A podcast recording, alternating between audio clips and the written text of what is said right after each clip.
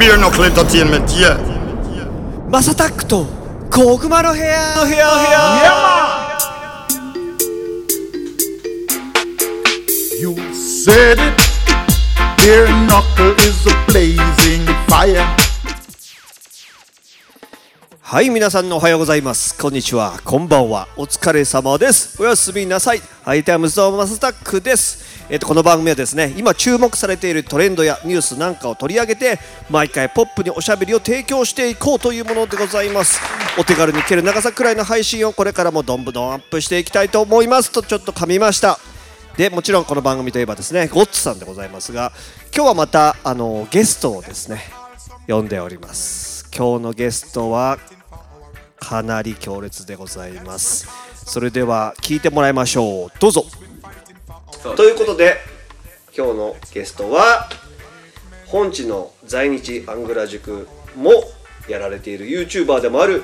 本地さんです。よろしくお願いします。本地です。よろしくお願いします。どうもどうもどうも。よろしくお願いします。簡単な自己紹介させていただきます、はい。えー、最近 YouTuber になりまして、えー、個人で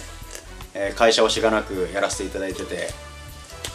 ちょっと昔やんちゃをしてまして、最近在日社会を騒がしている YouTuber の金本地と言います。いやー、気持ち入ってましたね。あ、はい、あでも本地くんあれですよね、にほん名もありますもんね。あります、うん、にほん名が橋本まごみです。そうですよね、うん、カテゴリー分けすると暴力団ですね。暴力団、いいですね、いいですね、いいですね、いいですね、どんどんいきましょう、どんどんいきましょう、はい、じゃあもうあるそういう何々組何々会というところに所属されてらっしゃったとですよね。そうですね、はい、うん、そうですね、僕が当時じゅう代の終わりぐらいから属していましたけど、うん、その当時で関東のある某組織ですけど、うん、いちまんさんぜんにんぐらいいたんですかね、うん、はいはいはい、うんうんうん、いちまんさんぜんにんって構成員なんですか。はい。わあ、すごいなあ。最初じゃあ本当にすみません、僕全然知らないで失礼もあれで言うんだけど、はい、それ見習いというか、はい、よく部屋住みとかってあるじゃないですか。そうですね、僕が準構成員から、うん、じゅう代の頃準構成員で、うんうん、下町のある組織さんにお世話になることになってゲソをつけて、うんうん、でそれからすぐには構成員として見なされなくて、うんうんうん、で一発腹が据わってるかどうか、うん、ちょっと試されるのに、ちょっと、えー、一つの仕事を任されて、はいはい、新潟の方まで行き、はいはい、で新潟の方で結果を出し、はい、それで、まあ、まあやってきたなと、うんうんうん、いうことでごねんぐらいは準構成員の立ち位置だったんですよね。長いですね。じゅうきゅうからにじゅうよんまでは準構だったんですね。Boom shot! It's Anthony Redrose. Beer Knuckle, I go kill them. にじゅうよんで新潟行って、うん、ちょっと仕事を任されて、うん、その時新潟行ったのは車さんだいで前乗りろくにんぐらいで行ったんですかね。うん、でもあっち、まあ、現場行ったら、うん、車ごじゅうだいぐらいいて。まあ、某大きなホテルで話し合いだったんですけど、まあ、今日話して、まあ、すぐ帰るからと、うんうん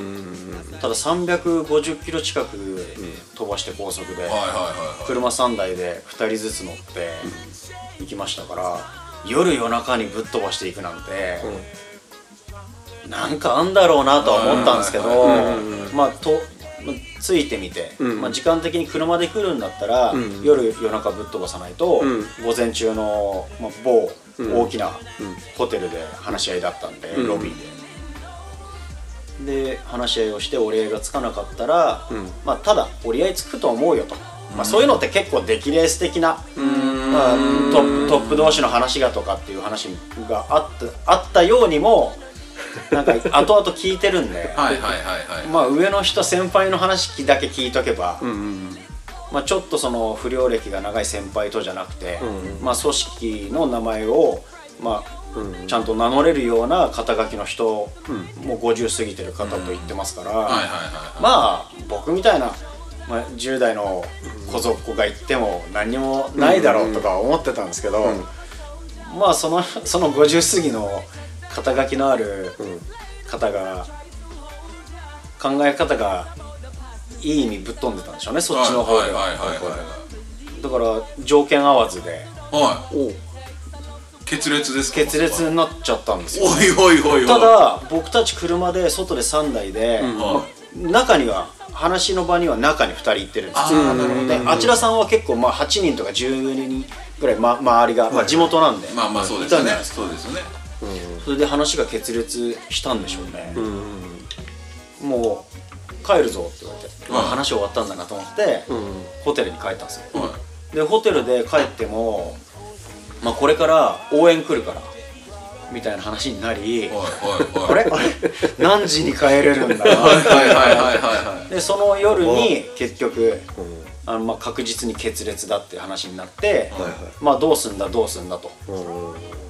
で、先ににだい、はいはいはい、僕とそのごじゅう過ぎの人と、はいはい、あともう一方、うん、あの地方の方から応援で来てる方、うん、さんにんだけ 残, 残され、うん、えー、で、もう車全部帰っていると。はいはいはいはい、マジで、はい、で、その新潟で翌日、翌朝、はいはい、あのしっかり話をして、まあ、話をしてというか、まあ、相手さんと話をして、うん、で、無事にその夜に帰りましたけど、なるほどなるほど、なんとか帰れたって感じですね。まあ、でもしっかりごねんかん続いたんですか。そんな生活が、そこからじゅうきゅうの時にそれで OK が出て、はい、まあ、えっと事務所出入りっていうのはもう準高生の時からちょこちょこしてたんですけど、にじゅうよんぐらいから肩書きをもらうような会社、はい、ちゃんとした登録っていうんですか。ああ、なるほどなるほど。バッジをもらうとかってこと。そうです。あの暴力、まあ、バッジをもらうのははたちからバ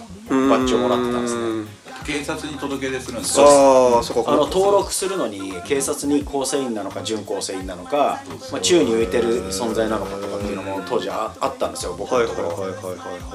い。結構人数が多いところだった。はっぴゃくにんぐらいいたんですよね。おー、すごい。僕がいたところの組織でろっぴゃくにんぐらいいたんですよ。うん、その準構成員からまあ本当に登録される時って、よくなんか映画とかテレビのドラマでやってるあの杯をっていうのは、はい、ああいう儀式みたいなのがやっぱある。僕のところはなかったですね。うーん、はい、なんかあのちょっとなんていうんですかね、うん、大きい人同士の杯の時とかはそういう会をやったりしますよね。で、会場貸してもらえないとかで結構揉めたりとかよく聞きますけど、はい、やっぱその一番最初の準構成員から構成員に上がる時っていうのはそんな感じなんですね。で、なんかそういうのは簡易的にでもないんですか。本来、うん、あの一応、うん、ちゃんと、まあ、由緒正しきところとか、はい、それぞれその各組織って本当に何百万何千って、うん、まあ、組でいうとあるんだと思うんですけど、うん、僕がいたところは結構僕のそのボス、前のボス、うん、親父が、まあまあ、組長というか、うん、のことを、まあ、親父っていう組織多いと思うんですけど、うん、うちの親父があの、うんと、不良をやり、やり始めてから、うん、すぐ若い衆の時に、うん、まあ、体をかけるっていうんですか、うん、まあ、刑務所行って、うん、組織のためにあの何かの功労をして、うん、体をかけて広島にじゅういちねん勤めたんですね。なるほど、府中刑務所。はい。府中刑務所ね。広島刑務所。広島。はい。で、広島勤めて、で、えっと、若い衆の時に仕事して、広島じゅういちねん勤めて、帰ってきた時にはもう組名乗りしていいよっていう風に組織が大きくなってたんで、母体が。だから、あの帰ってきた時には若い衆からもう組長名乗りだったんですよ。で、組長名乗りしてもいいよってなった時でも、まだごにんぐらいしか構成員がいなかったんですよ。その時僕はその方と出会ってて、うん、ただまあ僕と同じような年が上で準構成員というか、うんうん、まだできたばっかりの組だったんで、うんうん、いちにねんですから、はいはい、それどんどんどんどんにじゅうにんとかにじゅうごにんで、僕が、えー、とちゃんとした構成員ってなれたのがろくじゅうごばんめのろくじゅうごにんいた時のろくじゅうろくばんめだった。Yo! I don't blessed sound now. I beer knuckle you know from Japan. 僕は親がちょっとそういう新宿であの反社やってたんで、うん、個人的にはもうヤクザには絶対なりたくないと思ってたんですよ、うん、子供の頃に、うん、だけどあの、ま、だからその暴力団っていうかそのヤクザもんとかもすごいガキの頃に、まあ、喧嘩とかもなっちゃったんですけど、うん、ある日僕が地元であんまりにも振り切って生意気だったから、うん、そのある現役の薬剤さんに声をかけられて、うん、ちょっとうちの親父に挨拶来ないかという話をされたんですよ。はいはいはいはい。で、その声をかけてくれた人がうちのお袋のお付き合いしてる人なんですよ。おー、なるほど。まあ再婚するかもしれないと。はいはいはいはいはい。ただ僕が二十歳になるまでは、うん、実の父親の姓から戸籍抜いてなかったんで、うん、橋本として、うん、だから僕は橋本まごみっていう日本名なんですけど、うん、朝鮮学校行ってるのは金本地っていう完全なニックネームで行ってるんですよ。うん、だから戸籍上金本地っていう名前はこの世に存在しなくて、うん、完全な通称通りななんですよ。通名ってやつですね。そうです。だから喧嘩してパクられても警察も分かんない。うん、で橋本まごみだっていうことが分かって、うん、で橋本の姓をわざと戸籍抜いてなくて、はいはいはい、でそれから、まあ、金本地の名前通ってたんですけど、結局お袋が二十歳になったら再婚しようと。うんうんうんうん、でそのまだじゅう代だったんで、うん、再婚する前にあとうちのおふくろがまだお付き合いの状態だったのが、うん、その僕の地元に山口県の方から来て、うんうんうん、岡山行って、うん、広島通って横浜経由してから、うん、下町の方に、うんうんうん、東京の下町の方に来た人だったんですよ、うんうんうん、なので夜景とか邪景とか、うんうんうん、そういうような言葉を使う人だったので、うんうん、その人がその組織 の, あの若頭だったんですか、うんうんうん、組でいうナンバーツーやつ、うんうん、それでその人がうちのおふくろと付き合ってるっていうことで、まあ、母一人子一人で、まあ、ばあちゃんがいたぐらいですから、うん、あの子としても母が心配だったっていうのもありますし、うん、でその、まあ、義理の継父になる人と話をしてて、うん、でその人から、まあ、ちょっとうちの親父に会ってみないかと、うん、お前そんな喧嘩ばっかしてるんだったら来いって言って、うん、なるほどね、で連れて行かれたんですよ。でもまあ、その時まだじゅう代で怖いもん知らずだったんで、うん、別に来いって言われて組長だという人に会ったからといって、うん、何が変わるもんでもないと思ってたんですよ、うん、もうこれはもう全然話してないことですけど、うん、なんでこんなにヤクザの親父持ってヤクザに毛嫌いしてた僕がヤクザもんになっちゃったのかっていうのは、うん、あのこれ未開の地で何も言ってないんですけど、うん、その頭だった警部が親父だっていう人に連れて行くのに僕を連れて行ったら、うんうん、床屋だったんですよ。うん、なるほど。で、うんうん、アイパーかけてたんですよ。うん、はいはいはいはい。で、僕背中でチャリンチャリンって、うん、散髪入ってったら、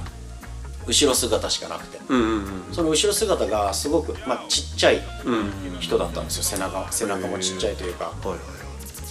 あのですごく静かに目を閉じながら、うん、コテを当てられてる方がいたんですよ。うーん、でもうちの警部は体大きいんですよ。うーん、ひゃくななじゅうはちぐらいのタッパだったんですけど、うん、横が結構大きくて、うん、昔その極真空手かなんかをやる、うん、すっごい胸板も厚くて 腕, 腕も太いんですよ、骨太で、うん、でその人に比べてすっごい背もひゃくななじゅうないぐらいの方で痩せてるんですよ。その人が静か物静かに何にも喋らず、はいはい、アイパーを当ててて、で親父がもうそろそろまだ散髪終わるから、うんうん、ちょっと近くのいつも行く、うん、若い人たちと喫茶店に行く、うんうん、そしたら若い人たちがじゅうにんぐらいいたんですよ、その時、うんうんうん、で僕はまだ小僧で、うん、あの当時ちょっと僕もかぶれてたんで、うんうん、前巻きパンチかけてて、うん、なるほど、はいはいはい、マホカラーっていうスーツが流行ってたんですよ。ネクタイはめなくても格好がつくっていうマホカラーのスーツを、うん、真っ黒の、ま、一丁羅のマホカラーの上下だったんですね。で、それを着てて、そしたら喫茶店に、まあえー、とゆくゆく親父になるその組長がいらして、うん、その方が本当に口、口数が少ないんですよ。で親父の、まあまあ、うちの息子なんですけど、えーとまあ、本地っつって朝鮮学校行ってて、まあ、喧嘩ばっかしてるから、うん、あの お, おふくろ母親も心配してて、うんうんうん、でちょっと挨拶に親父に挨拶連れてきたんですよから始まって「うん、おそうかそうかうんうんそうか分かったよ」しか本当に言わない人なんですよ。で喫茶店で、まあ、だからといって別に変わんないですよ、ヤクザはヤクザですから、うんうん、で何飲むんだ注文したか、うん、みんなじゅ、まあ、他にいた最初にいたじゅうにんぐらいは、うんまあ、その人が入ってきたらバッと立ち、立ち上がるんですよ、まあそうだね、バッと朝朝朝ってなるんですけど、うんまあ、僕だけが結構座ってね、うん、でこんちゃんみたいな、うん、で何食べるんだ、おあのご飯食べたかって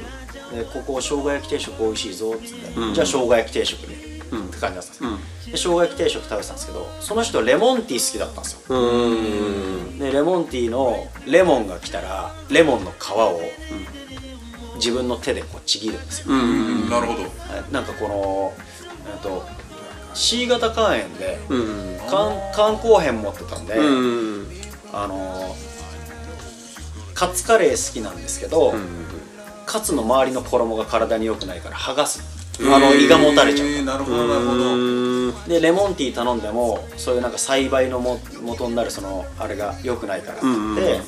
モンティー頼むんですけど、うんうん、レモンが輪切りに来たら周りの皮を剥くんですよ。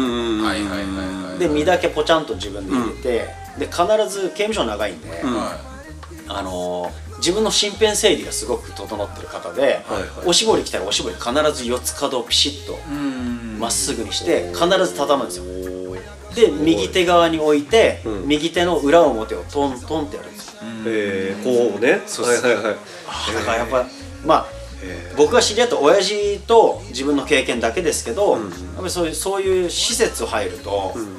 自分の丸パンって T シャツとパンツは自分で畳まなきゃいけないですね、うん、洗うのはそっち の, その洗う専門の人がやりますけど、うん、で畳んでこられたのは自分で畳まなきゃいけないんで、うん、畳んだりでタオルとかで風呂入って洗面もしますから、うん、すぐ劣化するんですね、はいはいはい、その劣化してもあの長持ちさせるためには、うんまあ、せこい話月に何個かしか買えませんから施設で、うん、タオルも頻繁に買いだめしとかなきゃいけないんですよ、うん、でも個数、うんまあ、人数っていうその、うん、あの買える量が決まってますから月に何回、うん、月にいっかいの中で何枚しか買えないとか、うん、石鹸が何個とかシャンプー何個とかっていうのは決まってるんで決まってるその中でもう乱暴に扱ってると、うん、さんかいごかいって、うん、風呂も洗面も全部それですから、うん、体洗うのも、はいはいはい、劣化しちゃうんですよ。そっか。だからそれをあの四つ角をピッピッとまっすぐにしてちゃんとかけて干しておかないといけないっていうのが勉強になる。ゆくゆく僕も勉強になるんですよ。よこれが広島産ベアナクルソンだ。親父がそうなった時に、うんうんレモンティーだけ飲んでたんですよ、うんはい、でにじかんぐらい若い人がこう座談してるんですよ、うんうん、で僕はもう知り合いないんで一言も喋んないですよ、うんうんうん、そうだよね、うん、そしたらにじかんぐらいした時にあの組長が僕に「本地」一応僕が年下ですから「本地だったかあ本地です」「ご飯食べたか」ご飯食べ終わっててもうとっくに、うん、まだかよって思ってます、うん、じゅっぷんぐらいで飯食い終わっててまだかよって衝撃食べたもんね、はい、周りは脳が超えてるのをずっと聞いてるわけですから、うん、でタバコ吸ってたんですね、うん、ショートホープ、うん、で組長もショートホープ吸ってたんですよ、うん、でショートホープ吸い終わってでにほんめのショートホープ吸ってたんですよ、うん、そしたらにじかんぐらい座談終わってでタバコ吸い終わったところを見計らってその組長が、うん本日タバコ吸い終わったか吸い終わりましたじゃあ行こうかって言ったんですよ、うん、あこの人一番年下の僕がタバコ吸い終わって飯食って飲み終わるのを一番トップの人が待っててくれたんだなっていうことに優しさを感じたんですよ、うんはいはい、面倒見というか、うんうん、みんな自分のことばかりで、うん、なんだかんだその結構偉そうにしてるばっかりのイメージだったのが、うんうんこんな小僧の僕の所作振る舞いの行動までちゃんと管理して見てくれてるんだなっていうところに興味がいっちゃったんですよ。この人はどういう風な人なんだろうって。うーん、偉そうにして喧嘩になっても、うん、でバチバチ喧嘩になるっていうだけだったヤクザというイメージが、うん、こんな懐の広い人っていうものを初めて見たんですよ。うーん、でそこからこの人はどういう人なんだろうなっていう風な興味を持っちゃった時に、その人からまあ、口数も少なかったですし、うんうん、偉そうにするこうだろああだろこうじゃねえよなとかっていう喋り方をするわけじゃなく、うん、うんうん、そうかそうだよな、うん分かったよ、うん、っていうことしか言わない人だったんですよ。すごいね。その人になりたいなと思っちゃったんですよ、うんうんうん、だからもう入れ墨も全部その人がやっていたような指の入れ墨だったりとか、うんうん、そういうのを全部こう、うん、まあ親父の影武者になりたいというか、うんでゆくゆくもう急接近ですよね。自分が振り切って、うん、その自分がやっていたグレン隊の中ではトップとして祀られてきて神輿になってたのが、うん、っていうのは自分がどういう風な死に方をできるのかを模索して生き急いでたじゅう代だった時に、なるほど、そのも目的を見つけちゃったんで、うん、その人のために死ねると思ったんですよ。ああ、なるほどなるほど。そのゆくゆくその映画とかドラマでもあるように、うん、男が男に惚れるっていうことは、うん、あの絶対にあることだなっていうのは僕は立証できますし、うん、はい、ということでここまででゲスト本地さんの前半部分が終了でございます。もう聞いてもらった通り聞き応えというかもう本当にすごいですよね。なんでぜひあの後半戦も楽しみにしていてください。それではまた皆さんありがとうございました。